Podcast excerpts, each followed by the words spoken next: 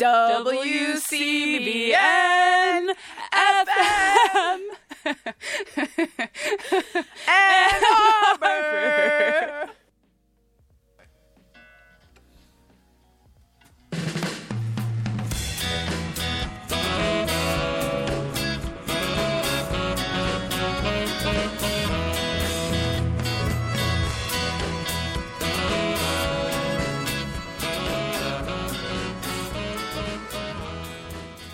Good afternoon. Welcome to Living Writers on WCBN FM Ann Arbor. I'm T. Hetzel, and today I'm so happy to have in the studio with me John Barr and Dan Murphy.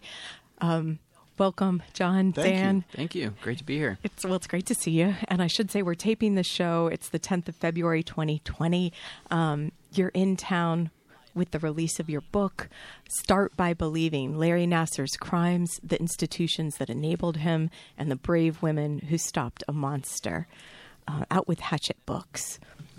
Um, a quick thanks to Anna Hall for sending us uh, copies of the book. So you're in town to talk about Start by Believing. This is a this you've written the book, but this is a story that you've been reporting on since is it was it 2016 when you when and maybe John for you maybe even a bit before with with reporting on USA Gymnastics or Well, th- the honest truth is, neither Dan nor I really reported on gymnastics previ- prior to our experience with this book. Uh, my first experience with this story was in, I guess, late September, mid to late September of 2016. So the, the Indianapolis Star came out with an expose where a trio of reporters did months of reporting, and they came out with this huge investigation, which exposed that USA Gymnastics was getting files on coaches who were accused of sexual abuse, and essentially taking those reports and sticking them in a drawer at the headquarters in, in Indianapolis. They weren't reporting them to the proper authorities. And after that initial story, uh, and they documented that this was a pattern that had existed over years. After that initial story, Rachael Denhollander, the first gymnast, former gymnast, to come forward and publicly accuse Larry Nassar of sexual assault, she reached out to the newspaper, and then they wrote the first story about Larry Nassar. And it was a short time after that that we got involved and, and started to do some reporting of our own. And, and we quickly realized that this thing was mushrooming into a, a massive story. and to a really big story, which actually reminds me, you know, I'll read your short bios first so we can contextualize where you're coming from when you found this Sure. um, this story. John Barr has worked as an investigative reporter for ESPN since 2003. In 2019, his coverage of the Larry Nassar scandal was honored with a Peabody Award and the IRE Sports Investigations Award. In 2011, his report on human trafficking during the 2010 World Cup in South Africa won a national Edward R. Murrow Award. Prior to joining ESPN, Barr produced and reported stories for the National Geographic Channel for Court TV and for more than a decade in local television. A native of London, Ontario, Canada, he now lives just outside of Philly. Dan Murphy is an investigative reporter at ESPN. He was honored with a Peabody Award. And the so am I pronouncing this right? Is it the IRE? Is it the IRE? IRE, yep. It is the IRE, IRE. yep, Okay. Investigative reporters and editors. Things you should do before you go on air, everyone. nailed okay. it. You nailed and the IRE Sports Investigations Award in 2019. His courage, uh, his courage. He is courageous. He is courageous. I've read the book, both Dan and John. I, I worked with John for three years. It, had, it took a lot of courage. it Sure as hell did. takes that. His coverage of college athletics and broader issues in the world of sports has appeared on ESPN's digital, television, and print outlets since 2014. Based now in Michigan, Ann Arbor, actually, right, yeah, Tim? that's, this is home. Murphy is a graduate of the University of Notre Dame and Northwestern University's Medill School of Journalism. So, so coming from sports as as and and serious investigative reporting as well, and then we get to 2016. Um, so, how did you decide to take what was then became a couple of years of, of reporting to a book? Start by believing. It's like how when when did that moment happen for you? So I think a couple of hearings of, of Larry Nassar made big national, international, even news in January 2018. John and I were talking and thought that there was enough people that that were only aware of that story as it, when it became uh, big time news and didn't understand how much work and perseverance and needed to go in to get to that moment and how unlikely it was to reach that moment and also just that that the story hadn't been told in its entirety. No one had put it from start to finish together. And we, we thought it was a story that deserved that. We we were both wanted to write a book at some point in our careers, and this story was just too important to to not take on that challenge of doing it for this one. Yeah, there had been so many developments that were newsworthy in and of themselves, and we realized that there was just a much larger story to tell. And you know, it, not only was it something that we wanted to do just from a selfish standpoint for to achieve a professional goal, it was also something we felt like it was important to do, and it came. We realized that knowing no one else was going to do it. Uh, I mentioned the Indianapolis Star, their wonderful reporting that really exposed Larry Nassar. Without this, that initial article by that newspaper, we might not be sitting here today. He might still very well be sexually assaulting girls and young women in, in his clinic office at Michigan State University, which is horrible to think about, but it's true. Um, or for the Olympics. Yeah, right? I mean, my goodness, right. yeah. Uh, but you know, they did the reporting. Uh, we managed to sort of suss out that the that they were not interested in pursuing a book, which was a good sign for us. Right. Uh, because frankly, if they would have been, we probably would have stepped aside. I mean, uh, you know, they. Uh, it's not like they had any kind of like exclusive rights to this story, but just out of respect for the the exceptional work that they'd done, uh, I think we probably wouldn't be wouldn't have written this book. And it, it became apparent to us that nobody else was writing it, and this is a story that needed to be told. And we felt like we were well positioned to do it.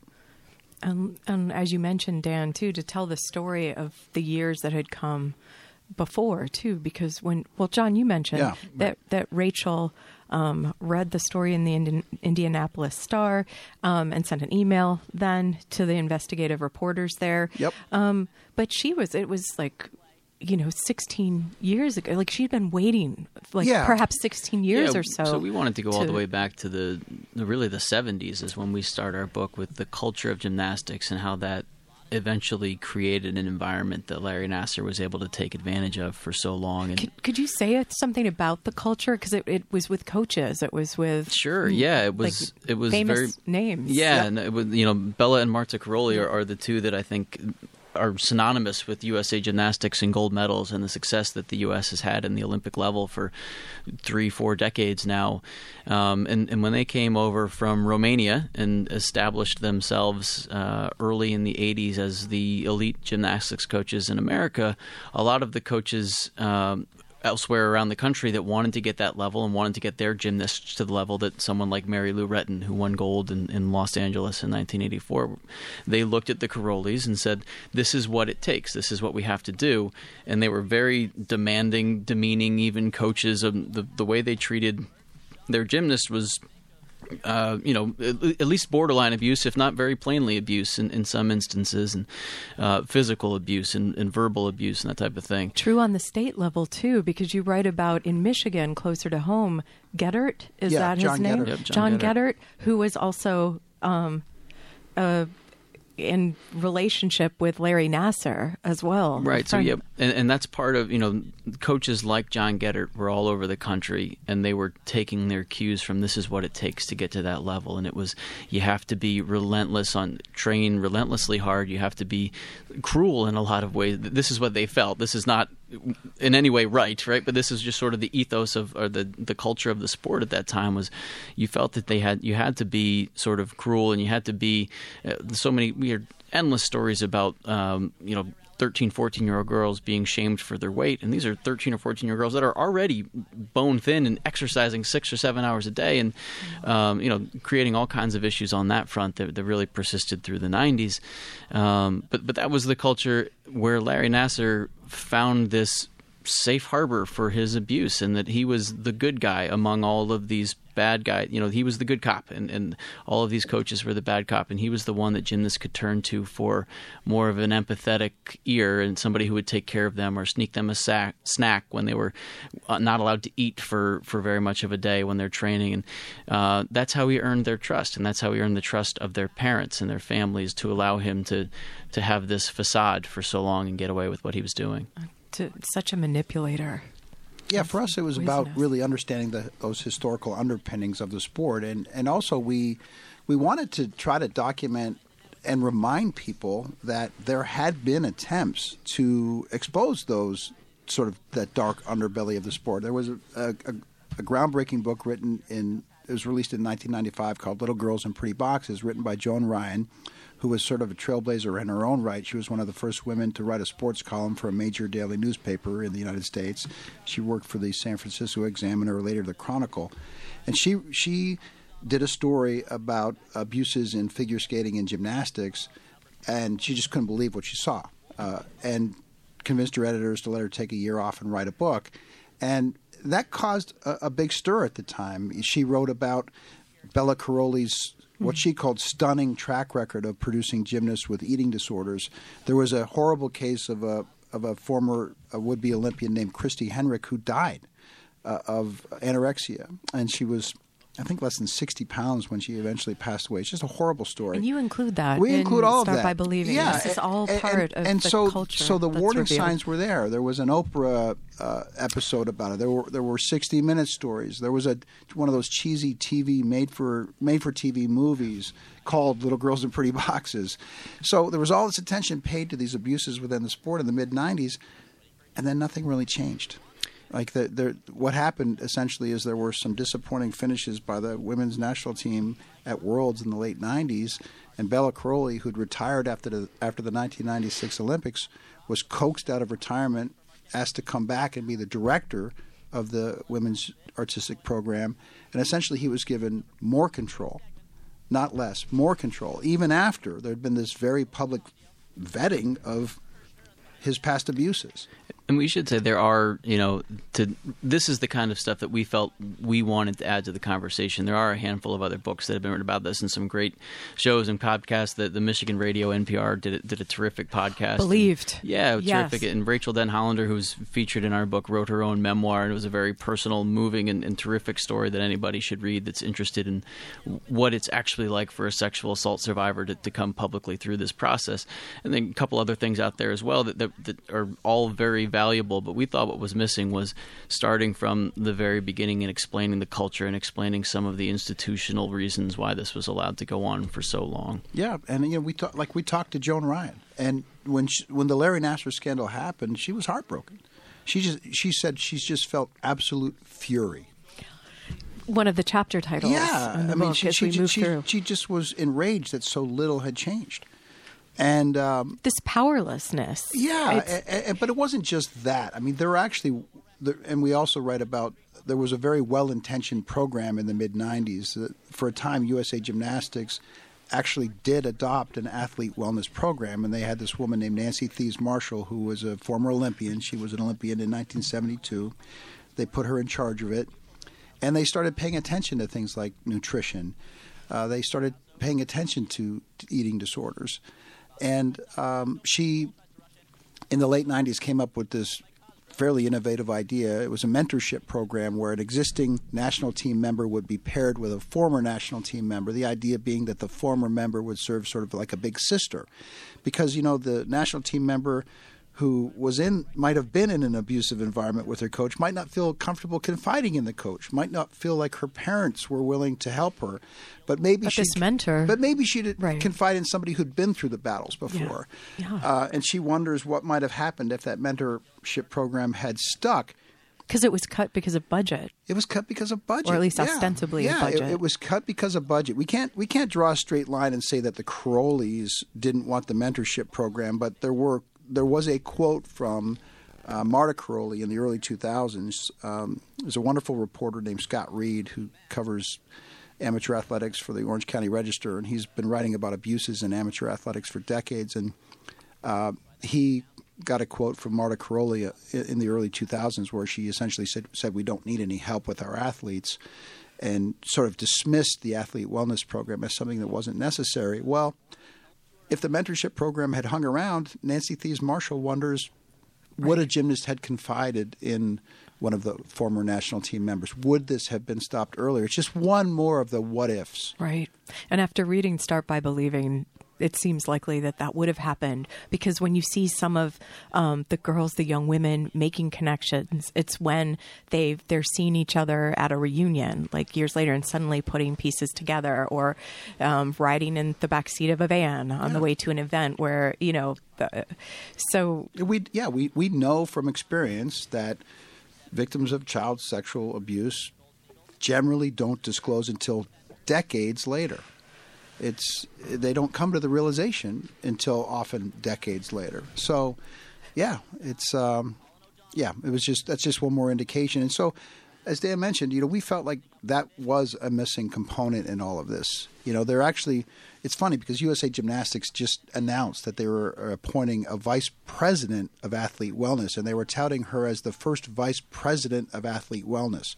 Well, Nancy Thies Marshall was the vice chair of athlete wellness in the mid 90s. So it's just wordplay.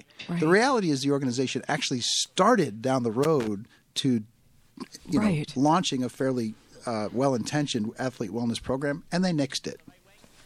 it does seem So, what- what happens when you do that? Well, you get Larry Nassar. allowing to exist Yeah. over decades. I'm not saying that would have stopped it, but there are a lot of people who wonder if it might have. Yeah.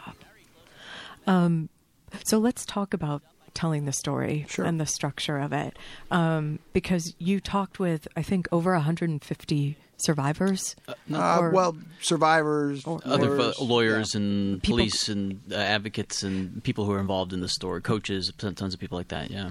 and and so but but you choose three women to to shape the story to tell the like to frame it. Could you talk about that? Sure. Yeah, that was one of the, the tough decisions we had to make when we were on the, the structural level of figuring this out. If we had hundreds of stories at this point that were all worthy of being told, so how do we? You can't write a book with a hundred different stories in it. So how do we narrow that down? And we we picked three women that we thought were were both really integral in this story coming to light because of what they did and, and they stepped forward and um, you know was, Rachael Denhollander was the first woman publicly to come forward and say something, which takes an incredible amount of courage. Jamie Dantzscher, one of the other women, was the first to file a, a civil lawsuit, and she spoke up, and she was really the first Olympic level gymnast who spoke up on a regular basis.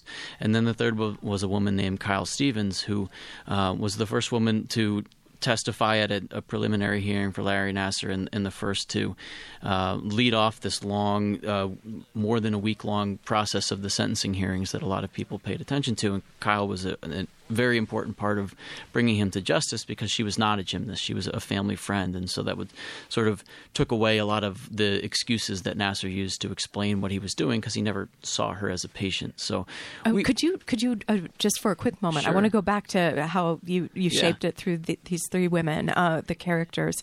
Um, but so could you just address that, like, because that's one of the things that made the Nassar using um, osteopathy, um, rare techniques. Um, could you address that a little bit, just so that listeners know what you're talking about? Sure. Dan? So he had a um, a unique, uh, nefarious cover story. One, one that was incredibly successful for him, if you want to call that. And uh, success isn't the right word. You don't want to Well, put a good he word gave on it, right? But- PowerPoints on it, seemingly, in Yeah, police when he'd been called into right. police so, offices so yeah, at he, MSU. so he, he talked about pelvic floor adjustments as a, as sort of an innov- innovative way to treat all sorts of issues that gymnasts routinely dealt with. And the reality of the situation is there are this this is an actual procedure. I mean, we should point that out that there is an actual procedure where there will be intravaginal treatments to treat certain things like interstitial cystitis, which is uh, a very painful bladder disease. But the reality is, those treatments are never done on minors. They're done only in instances where there's an adult chaperone present. They're done when there's a very clear explanation of what it is you're doing. Uh, the notion that this would happen uh, from a guy who, by the way, wasn't even a doctor when he started doing this. Uh, he, he was a volunteer. yeah, but he was a volunteer athletic trainer. The idea that this would happen and that somebody would do this without parental permission on a minor, uh, it just it violates every medical accepted medical protocol. And, and the, the fact of the matter is, it's sexual assault. It, it, it, doesn't constitute good medicine. It constituted sexual assault. But he And was so- able to use his position as a as a doctor and a well respected, renowned doctor because of his position with the Olympics. To whenever someone did raise a concern, he was able to dispel that by saying, "No, look, I'm I'm the expert on this particular treatment, especially with gymnasts, and this is what you need." And he had all kinds of gymnasts who had been incredibly famous and successful, who he had treated and, and had convinced that he was helping them, um, sort of having his back on this kind of thing. And, and so when a, a parent would raise an issue, or when a uh, an athlete would raise an issue and say, "Hey, I'm not sure if this is right," any of his patients would um, he would explain, "No, this is this is what I'm doing. This is uh, total." Explained it away to police officers and other investigators over a series of 20 years of people raising concerns, and he always had an answer for it because he had this cover story of being an expert physician and he knew what he was doing in that area of the body, and um, that was that was a big part of, of how he got away with this for so long. And it's it's interesting because I feel like if people that's another reason why Start by Believing is such a necessary book to be out there to show the scope of the story because I think e- even with the national um, headlines until we got to the trial perhaps I think there were people in the medical community maybe who who did wonder perhaps like because people who do use it as as a medical practice but Well, that's the- why that's why Kyle Stephens was such a critical witness because Cr- Kyle Stephens was not a patient. But really quick before you say that, Yeah. John, but also like a medical practitioner would never do this procedure unless others have everything had been um, everything else had been tried in the Well, medical front, and not- they would use gloves. Like absolutely. there are many different absolutely. things that Have a would- chaperone and a explain chap- it better. yeah, yes, there's a lot of things. He Not, didn't not do only would they not do it, Larry Nassar, when there was an investigation by Michigan State Police in 2014, when another survivor, Amanda Thomashow, came forward, he was told not to do it. He was told you are in a in a bullet point email from his boss, the now disgraced dean, former dean of the School of Osteopathic Medicine, William Strampel. He was told no skin to skin contact, adult chaperone present, v- uh, very clear explanation to patients of what it is you're doing. And he basically ignored all of that. And they later discovered that from 2014 to 2016, when he was ultimately dismissed by the school, that he continued to sexually assault patients. He continued to penetrate girls and young women behind closed doors without their without any other adult in the room, without gloves. Uh, he continued to sexually assault girls and young women. And so you mentioned you mentioned Kyle Stephens and why her her story was such a necessary part um, of the trial as well, like getting him to justice. Yeah, so- as well as the book. Yeah, yeah. I mean, and Kyle was was really generous with her time and, and letting us tell her story, uh, which you know, along with everybody else, we greatly appreciate. But with, when the first few weeks of the police looking into this story, as the complaints started to come flooding in after this Indianapolis Star story, all of them were a, a doctor-patient relationship, and Kyle was a family friend, or her family was friends with the Nassars, and she was abused in his home um, without any ever seeing him for any type of medical reason, and that changed the scope of the case that the police could try to investigate. And from starting one, when she was six years old. yeah, incredibly like young, Like a hide and seek. really, really horrific type of Yes. yeah, and uh, she had a, a tough go of it for a long time trying to, to explain that to her parents and uh, her Because they didn't believe her. they didn't. They did not. No, they didn't. And it was uh that was. I mean, she's she's in- incredibly brave in getting beyond that. Um, but but yeah, that, I think that we uh, go through her story a bit in the book, and, and part of it was because it was just such a gripping example of of why it's so important to take any claim like this seriously because so many people ignored what she was trying to say. Um, but because she never saw him as a patient, the case suddenly shifted from one that was a, a complicated medical malpractice. You're going to have doctors on the stands talking about where it's okay for a doctor to do this and not do this, and suddenly because she had she wasn't in that type of a scenario, um, it was much easier to explain that he was doing everything else as sexual abuse because he had this history of sexual abuse with her. I would say there were two critical things that actually tipped the balance and, and, and made people, even those who may have clung to some support of Larry Nassar when he was initially dismissed by the university, there were really two turning point moments. One was Kyle Stephens' testimony, and the other was the discovery of the child pornography. Uh, On his home computers, or yes, yeah. drives, When they, yeah. when they discovered that there were thousands of Im- images of child pornography on his computers, uh, you know, those people in the in the community who didn't want to believe the worst about Larry Nassar suddenly believed the worst about Larry Nassar, and many women who were questioning whether they were really sexually assaulted came to a new realization that yes, indeed, that he was touching them for his own sexual gratification. And uh, you know, that's got to be.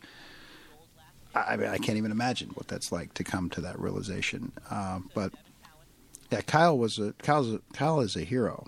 Um, they they all are, but but for her to uh, not only deal with what she dealt with individually, but I mean her family, the repercussions for her family, her father, Uh, who she had a contentious relationship with, who didn't believe her uh, for until many- he did. But until not- he did until he did and he had other health complications and other issues he was dealing with but ultimately he died by suicide and uh, and uh, Dan you know spoke with Kyle directly and, and I believe she Yeah, it she was- concedes that that played a she role She said it was his, uh, his you know he had been struggling death. for a long time, but that was uh, you know when when he finally decided his life wasn't worth living anymore was was a big part of uh, him accepting that not only that this had happened to his daughter, but that he had for so long not believed.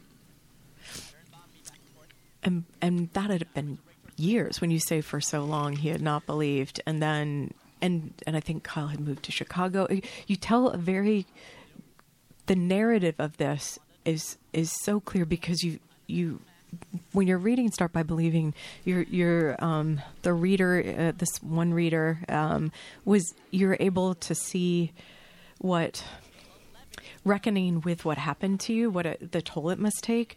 And then for Kyle, she actually um, decided to keep remembering what happened to her because it was the truth and she wasn't believed for so long.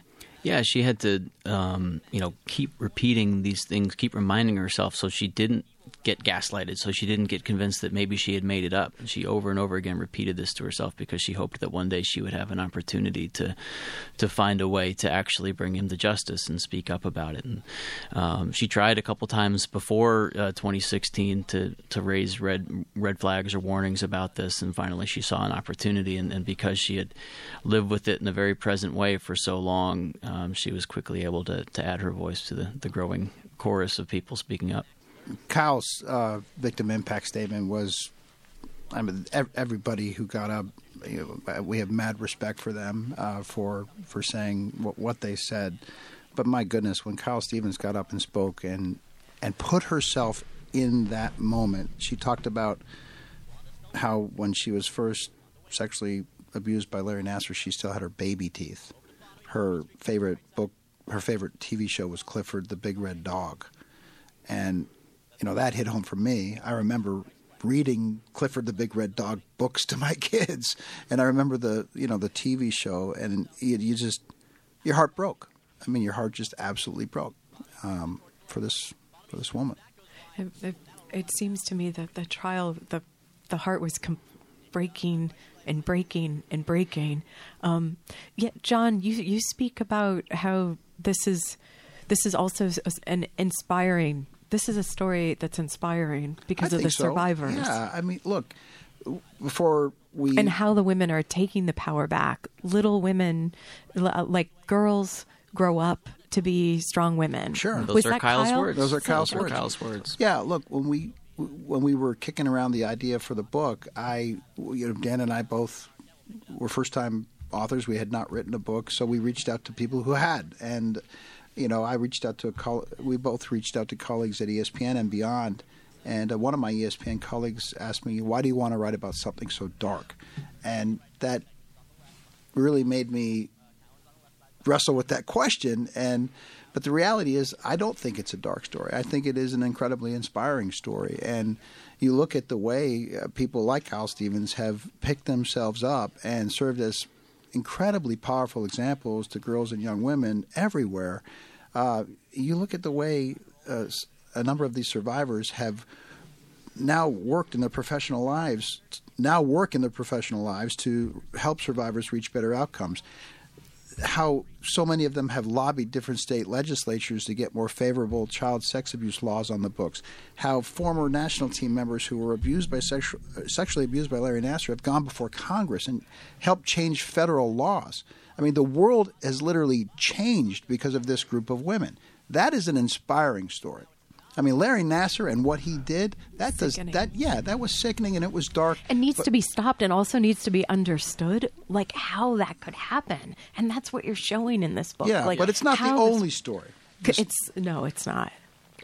It's not the the most important story. Yeah, no, I think in, in when thinking about how we wanted to structure the book, right? We saw we broke it up into three sections, and I, you, you mentioned the word power earlier, and that, that stuck out to me because that was one of like the you know if you want to distill it down to what we really wanted to focus on in each one is that the first section is all about how the power structure was built in gymnastics and how Larry Nassar came to power, and the section sec- second section is all about how he used that to to manipulate women and, and abuse women for years and years, and then the third section, which is the part that we most enjoyed writing, I think, and that hopefully people will will make it through the dark parts to get to the third section where it's really about those women finally taking back that power and standing up, and and how hard it was to wrestle that power back from the institutions that had it for so long.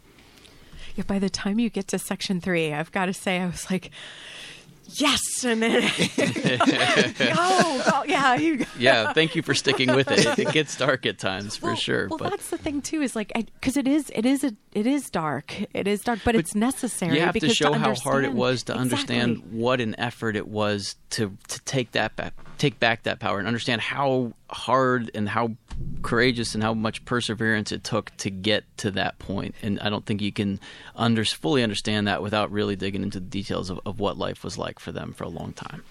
No one will give back power or no one will want their their marketing strategy not to be showing their best light. They, they won't just give that away will they No, I mean, look, I think this is a this is a case study in what institutions do when uh, when there's a potentially damaging story brewing, and what they do is they try to contain it uh, as as best they can for as long as they can. even if for example msu had the example of penn state Yep. happening when the, the president simon uh, was still like the former president simon Yeah, um, she Yeah, was. she was working with the NCAA as the Jerry Sandusky scandal was, was unfolding at Penn State when the, John was there covering that, and um, so Lou Anna Simon was was very aware of uh, the potential problems of not speaking up and not um, trying to, to tackle a problem with full transparency. if you see and full something effort. say something Exactly. was yeah, and, and we should point out, like on the on the, the the day we're recording this interview is also the day that the trial is beginning for Kathy Klages, the former gymnastics coach for Michigan State University. Jury selection starting today. And this is a coach who, back in 1997, Larissa Boyce, a former youth level gymnast, and another gymnast, both told Kathy Klages, they say, they told Kathy Klages that they were penetrated by Larry Nassar during pur- purported treatment sessions, and she dismissed their claim. She didn't even report. She didn't even report what they told her to their parents. She didn't report it to anybody with the school, and now she's accused of lying about it, and she's on trial. Um, so, yeah, there's there there are just there were so many opportunities along the way uh, where Larry Nassar could have been stopped and wasn't stopped, and it comes down to the fact that people didn't believe these survivors. Let's talk about the, the, the writing also, the shared writing, because you're co authors of the book. And John, I think you mentioned a little earlier, you looked to Dan and you said, you spoke to Kyle. So, how did the research go? Can you talk through a little bit about, um, first of all, how you did the research for the book, and then how that translated into the writing, and what it's like to co-write a book? The and world's with the largest voice? Google Doc, I think. yeah. Well, you know, it's, it's funny you mentioned that because so Dan and I had we had we wrote a piece for ESPN.com, which also was in ES, ESPN the magazine. Um, God rest its soul. Poor- no longer in print. Yeah. No longer in print. Uh, but but that was in June of 2018. That article came out, uh, I think, a couple days before the first sentencing. right hearing. around the same time. Yeah. Yeah. and you know, I it was just effortless. Like we we there was never a, a you know. A, there was never a tense word between us. It was always okay, man. You write this section, I'll write this section. So, but how would you do it? Because would it be because Dan, you spoke with Kyle? Would you take the lead on that section of the narrative? So from and the then- mechanic standpoint, Yeah. me being here in Michigan, um, I was able to establish some relationships more here with, with, with local people here, and, and John had some great ins and some great sources that, that he was able to establish uh, with, with a lot of the national team gymnasts. And it wasn't quite that clean of a split. Like we each had people we talked to, and, and like we didn't want to both be bugging the same people because this is not a, a fun topic for anybody to talk about, right? So we wanted to be very respectful and make sure we were being efficient with everyone else's time. And you weren't co- like able to necessarily coordinate going places together to Yeah. be in the same. Well, at the trial, Not you all were, the time. but- yeah, I mean, yeah, we were occasionally we would be together in the same place and interviewing people at the same time, but we also s- split up the workload and um, yeah, and that, we would write the yeah, stuff we knew best and then circle back and we'd trade it back and forth and someone else would we you know if I wrote something John would read it and add his perspective and put you know make sure that we had a consistent voice and do the second rewrite of it and um, it, it ended up working out pretty smoothly for the most part on that front. Yeah, and I, and I don't know if I wouldn't have gotten to this place anyway, but it just so happened that in the summer of 2016, I was working on a story about violent hazing, uh, um, it, particularly in male high school athletics, and the, one of the attorneys who represented a victim of a, of a horrible hazing incident uh, worked in the same law firm as John Manly, who wound up being Jamie's. Jamie's. Jamie's attorney, and he wound up representing more than 180 survivors of Larry Nassar, including many of the high-profile former Olympians like Aly Raisman and McKayla Maroney and Jordyn Wieber, and right on down the line. And uh, so it was there was a, a connection there from the outset um, that kind of helped me report that end of the story. And so between that, between Dan's presence in Michigan, and you know, look, I spent a lot of time in the great state of Michigan as well. You know, one of the Yes, more yeah. frustrating things, frankly, and this of course speaks to the culture of uh, silence. Uh, the we in early attempts to understand more about John Geddert, who we spoke about earlier, and his just What's his What's his um What was his coach? Twist uh, Stars USA Twist- Gymnastics, Okay. right outside of, of Lansing. And that's where Jordyn Wieber came out. That's of? where he was Jordyn Wieber's coach. He was the head coach of the 2012 team in London that won gold. Um, he was recognized as one of the best gymnastics coaches in the country. The place where you, if you had a a, a, kid who was on the track to potentially get a scholarship uh, at a school or you know reach elite status, you, you sent your kid to John Geddert if you could. And yet you have a photograph of um like three three gymnasts pushing his Corvette as yeah, part of yeah, a the, strengthening. The stories, the stories about Geddert are they've just become the stuff of legend. I mean, the guy was uh, they're they're infamous. He, he he would routinely body shame gymnasts. He put them through these intense conditioning intense conditioning drills. He pushed them to the breaking point and beyond in terms of their training. Uh, he made crass comments about their breasts. He, you know, one gymnast says that Larry Nassar, I mean, forgive me for being graphic, but was massaging her bare breasts with ice. John Geddert walks into the training room, sees it, and makes a comment about her. You know, eh, you know, he would snap their bras. All, I mean, the list of inappropriate comments and, and actions is, is long. Uh, but I can tell you that when I first started trying to find out more about John Geddert, I burned up a lot of miles on the rental car driving all, all over Michigan to try to talk to former coaches, former employees, and it was remarkable to me how many didn't want to speak about John Geddert. Who they Because still of were, his perceived They were still intimidated he- by him. He was still in his job as the as the owner and operator of Twistars. He hadn't yet been suspended. In fact, we were the first to report in uh, January of 2018, shortly after a number of the survivors mentioned Geddert in open court in their victim impact statements. It was a short time after that that USA Gymnastics finally suspended John Geddert. Um, but yeah, I mean, prior to that point, there were a number of people who could have come clean and they could have talked about what went on inside his gym, and they wouldn't.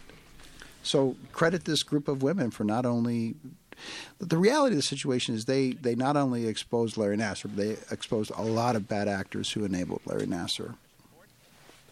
John Geddert being one of them. and this culture of silence. I wonder how. I, I mean, there's no way to. This is part like this book. Start by believing Larry Nassar's crimes, the institutions that enabled him, and the brave women who stopped a monster. Start by believing. This is like, it's a cultural step. But how how does this? Does this? Okay, maybe you're not the right ones to ask about this though. But, Fire away. but well, we were talking earlier. I think about like the 1995 book. Yes, L- little girls in pretty boxes. Mm-hmm. Yep. Little Girls in Pretty Boxes. That felt like it sent some shock shockwaves. It did. Without by listen, it caused a great stir. So now we have, but that was more the book stepping out into the cultural like ligmaloo, right? And then, but now what we've had was there's this, the national story breaking, becoming international, and now we have to Start by Believing the book to sort of give give a sense of the the whole the whole story. Is it is it going to change? Is that is that where Yeah. you're headed with this? Is that what you're going? with? Um, that's a great question. In, in some ways, I do think that from a um, from a larger population standpoint, more people understand the value in one speaking up and trying to inspire others to speak up, and two, from the the listening end, understanding that's an important to start from a point of acknowledging and believing and, and moving forward and, and taking these claims seriously. I do think that from the, a large pool of people, that more people understand why you need to take stuff seriously right away. In terms of the power structure and whether that stuff really gets through, I think that still very much remains to be seen because th- those legal battles are still being fought two years from now, uh, two years from the hearing now, and It's the people in power. Yeah, no- no the wants to give up leadership is still Well, look, there's been a change in leadership at the top of USA Gymnastics. There was a revolving door of presidents and CEOs there for a few months. Uh, there's new leadership at the U.S. Olympic and Paralympic Committee. Um, USA Gymnastics has adopted new policies from the U.S. Center of Sta- Safe Sport, but there are, are a number of advocates who believe that those policies still have loopholes. Like, for example, you can massage a gymnast, but you have to massage a gymnast in an area that is observable and interruptible by another adult they there's only a recommendation that a parent give a written permission for a trainer to massage a gymnast. A gymnast can travel with a uh, coach. There actually are waivers that parents can sign. The, the, the recommendation is that parents sign a waiver to allow a coach to travel with a minor gymnast. So you can still have a situation. The bottom line is you can still have a situation where an adult is alone with a minor, hmm. and whenever that happens, you're going to place minor athletes in vulnerable positions, not just in gymnastics, but in any sport. And and and I and sadly, I think you're going to continue see, to see cases of abuse. The hope is you won't see massive cases of abuse on this scale, where you have more than 500 people who are saying that Larry Nassar sexually assaulted them.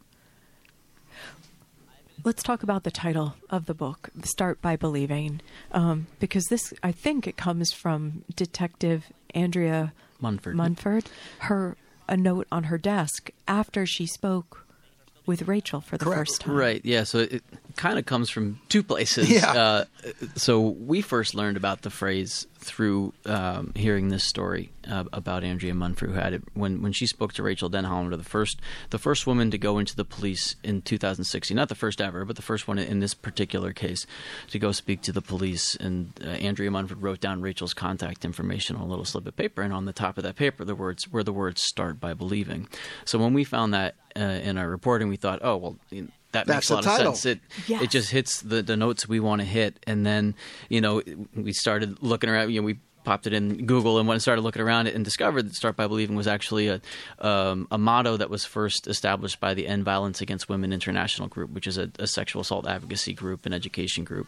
And so um, as as we picked this, we thought, well, we better make sure that this is okay. So John John reached out to uh, the leader of that group, and, and they've been fantastic about supporting it and, and saying this is a great idea, and yeah, let's let's keep talking about it. And um, so, the, I mean, the motto is, is is basically to try to encourage people to come from a spot of acknowledging this this may have happened because for so long I think people look at a claim of sexual abuse skeptically for some reason different than a lot of other if someone if you were to walk in and say someone robbed my house last night no one's going to think oh why are you making that up? But for whatever reason sexual assault had that stigma on it. And I think that a, a big part of what this group has done and a big part of this push that start by believing is to try to change that idea. Um, and so they were very gracious in saying yes please make that the title of your book. That's great. And so um, the the two things kind of converged and made for a, a convenient thing that we think is it quickly shares the message we're trying to get across. Yeah, it, w- it would have been bad juju if they would have said no. We'd rather you not use that title. Might have had to rethink it. yeah, we would have. We and pro- we would have because I wouldn't have wanted to walk around thinking, you know, that we'd sort of adopted the name of their very important campaign as a book title without their permission. But they totally bought in, and and and more than that, Joanne Archambault is a former investigator with San Diego Police Sex Crimes Unit, and did that for many many years before uh, heading up End Violence Against Women International. And uh, not only did she support the title, but she read a manuscript of our book and set us straight on a few things. I think we filtered we filtered our book through a lot of really important lenses. How so? Can you talk a little bit Yeah, about that? I mean, How well, like there's a, there's another wonderful resource that we have right at ESPN. There's a woman named Carrie Potts who uh, works in our um, PR department, and Carrie is a, is a senior communications executive for ESPN. She's got a big job. She's an incredibly bright lady, and she also happens to be a victim of an assault. She was assaulted overseas and uh, has become very vocal about uh,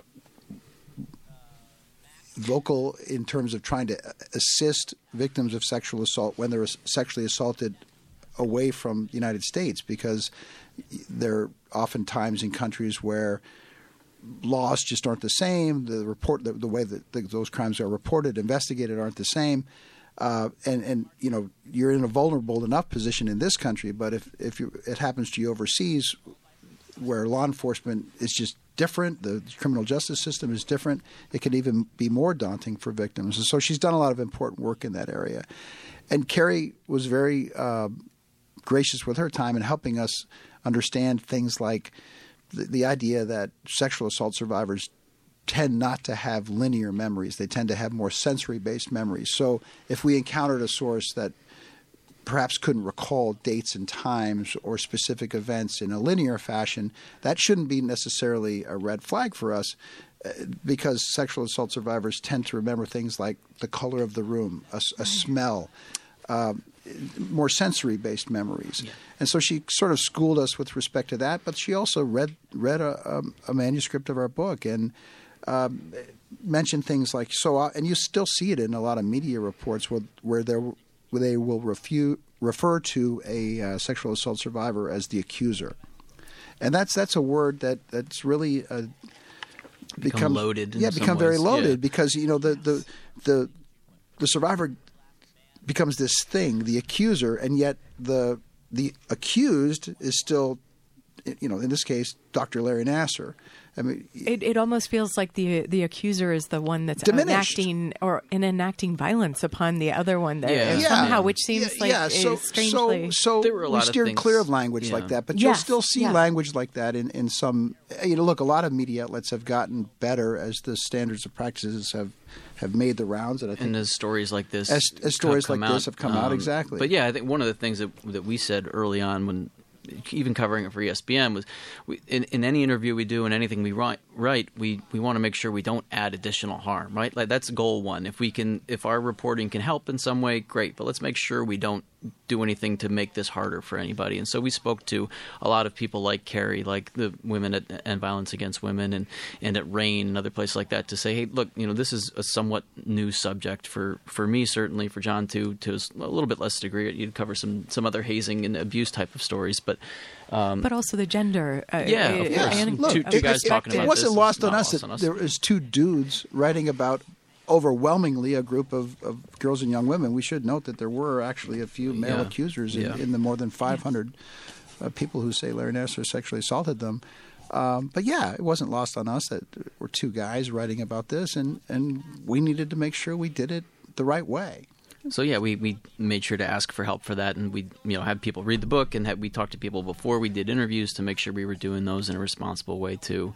Um, and it was all I think we are incredibly great, you know, not only for the, the people that are in the book and the people we interviewed for, but we, we got help from a lot of folks that allowed us to put something together that we're happy with. Well, and it seems to to your your uh, your credit um, as as journalists as writers that the people trusted you like they they they could tell you their story and know that you listened and you believed.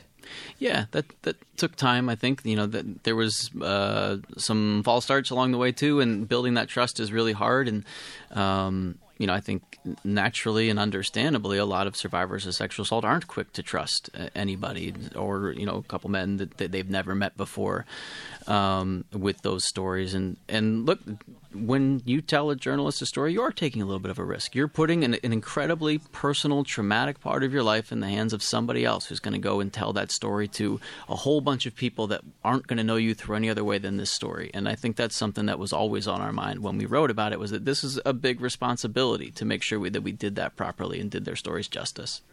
Yeah. Sarah Klein, great example of that, right?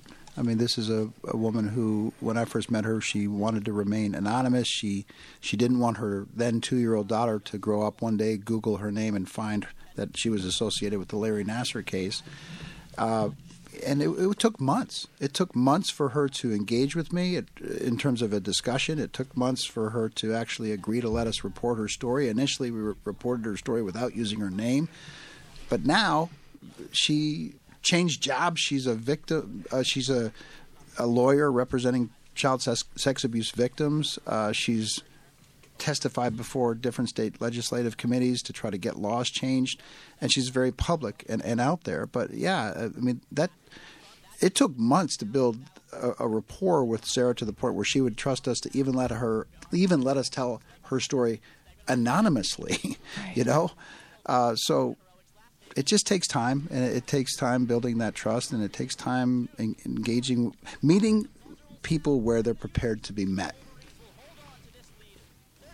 And and telling the story from there their story. Yeah, yeah. I mean, I think that was something that, that we. Uh, th- this was always their stories, and we had an opportunity to tell them. And I think we tried to, to keep a focus on that. Absolutely. Thanks for writing this book. Well, thanks, for having us. We appreciate it. And thanks, yeah, thanks for talking today too. Um, John Barr and Dan Murphy start by believing Larry Nassar's crimes, the institutions that enabled him, and the brave women who stopped a monster. Out with Hachette Books. I'm T. Hetzel.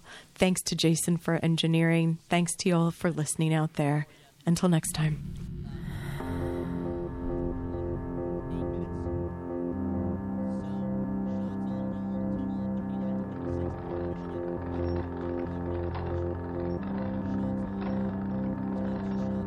Put on your face.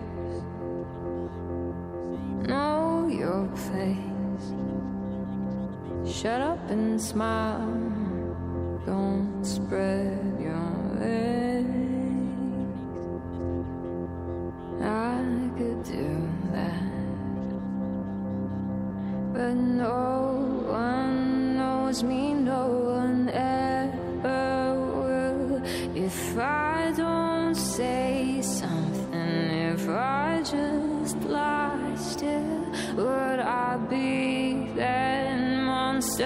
scare them all away if I let them hear all I have to say. I can't keep.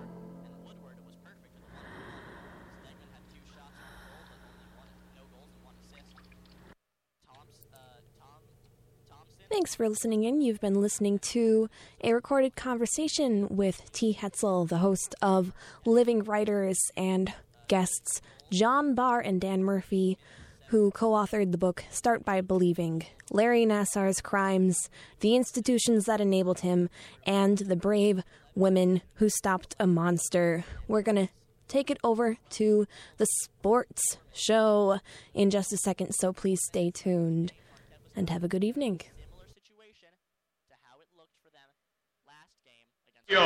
Is king of the media. I suppose our youngsters would say cornball or square.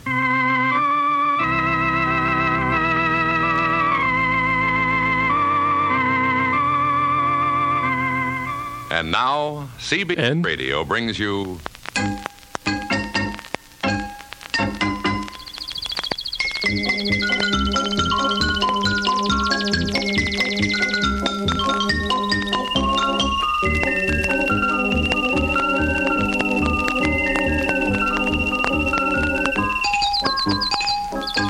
But all the all the broadcast uh, uh, media can do is give them a sense of flavor. It's all vegetable. It's digestible. It's delicious and nutritious, life-size and ready to eat. It's made with real egg formula.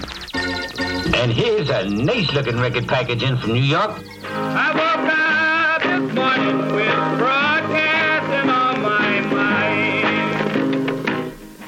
WCBN.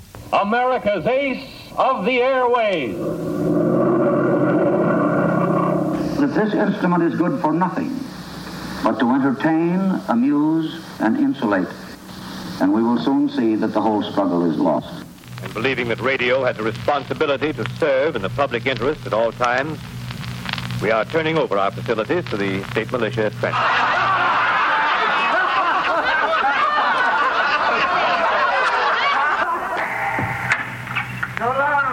Long.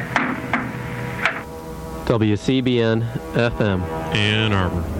BN FM. WCBN FM. WCBN FM. Ann Arbor. WCBN FM. Ann Arbor. WCBN FM. Ann Arbor. A very pleasant, peaceful feeling. You relax deeper and deeper each downward count of my voice 10. Relaxing deeper 9, letting the body gently begin to sink deeper 8. 8.3. Yes, it's like uh, a, a push button radio. You see, 24 hours a day. Whether you like it or not, Oh, we're limited to a 500 mile radius now, but we're working to extend that limit.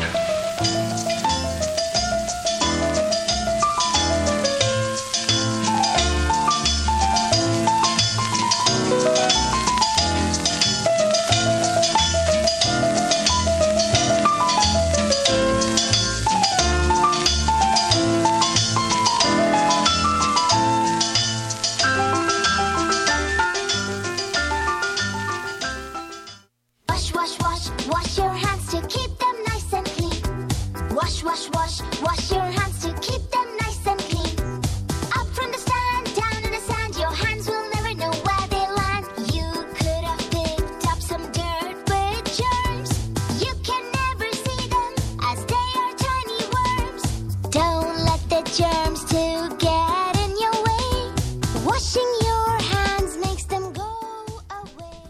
Welcome to the Daily Sports Report here in WCBN FM Ann Arbor 88.3. I am Andrew Miller, hosting with my main man Charlie Brigham and Adam Bressler. How are you guys doing uh, today? I was having a good day until you played that song, Aw. and it just I didn't like it at all. But we were having it's been a great day, depending on who you ask. Depending on who you And ask. as- that was so hype when we got that announcement. Uh, it was anticipated all day. Uh, in case for those who do not know, uh, Michigan, the University of Michigan has decided to suspend classes for the next two days as uh, teachers work to retool their their curriculum for online uh, for the online versions. So for the next for the rest of the semester, University of Michigan students will not be heading the classes until finals. Uh, this has been a long awaited. Michigan, I think, is the last of the Big Ten schools to do this Is that right? with uh with a coronavirus in like in their state Nebraska canceled. Even uh, with a with a coronavirus in the in the state like in Michigan Nebraska has State. coronavirus. What? Nebraska has a coronavirus. I think Nebraska's been canceled. I don't know. Daniel wasn't here right now, so it's hard to really put this could this could be just a total uh, made up story by me. But uh, yeah, Michigan is uh, was the la- my brother goes to Michigan State. Uh, he has uh, had school off since yesterday, so he is on his way back to home right now. So that is all anyone can talk about. But you know, right now it